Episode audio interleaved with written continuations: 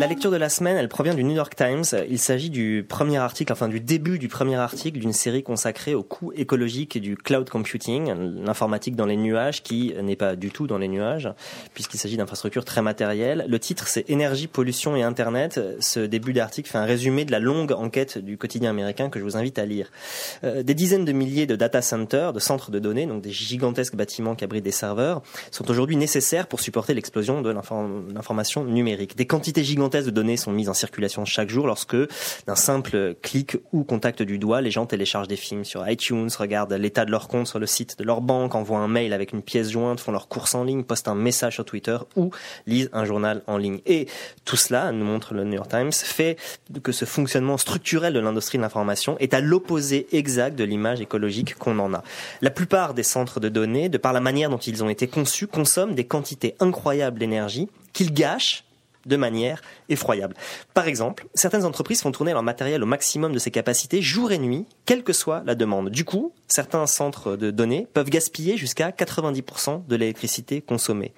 Pour se protéger d'une panne d'électricité, les centres de données s'en remettent à des groupes électrogènes qui fonctionnent au diesel avec les émissions conséquentes. La pollution causée par les data centers inquiète les autorités américaines au point que dans la Silicon Valley, de nombreux centres de données sont répertoriés dans la liste des plus gros pollueurs. Si on élargit au monde entier, les infrastructures numériques consomment à peu près 30 milliards de watts, dit le New York Times, l'équivalent de la production de 30 centrales nucléaires.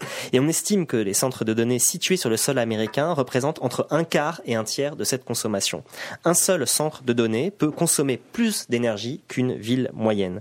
L'efficacité énergétique varie beaucoup d'une entreprise à l'autre, mais selon une étude que le journal a pu commander, on estime qu'en moyenne, entre 6 et 12% de l'énergie consommée est utilisée comme puissance de calcul. Le reste sert à garder les serveurs au ralenti, prêt à fonctionner à plein régime si survenait une activité qui pourrait ralentir ou anéantir les opérations.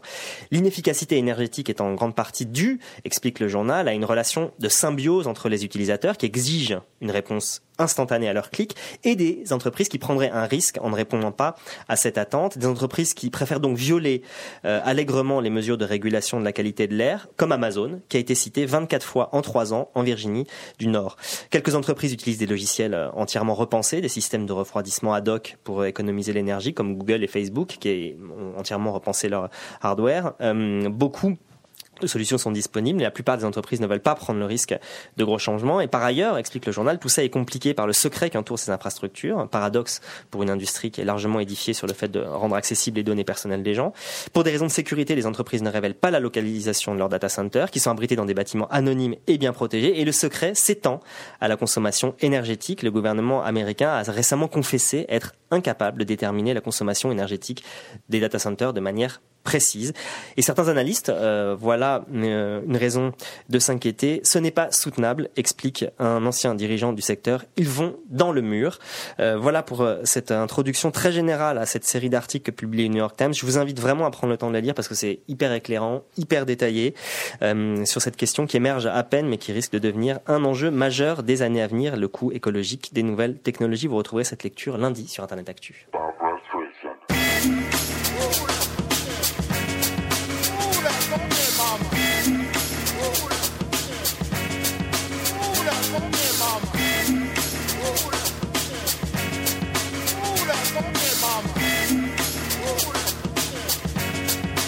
Barbara Streisand.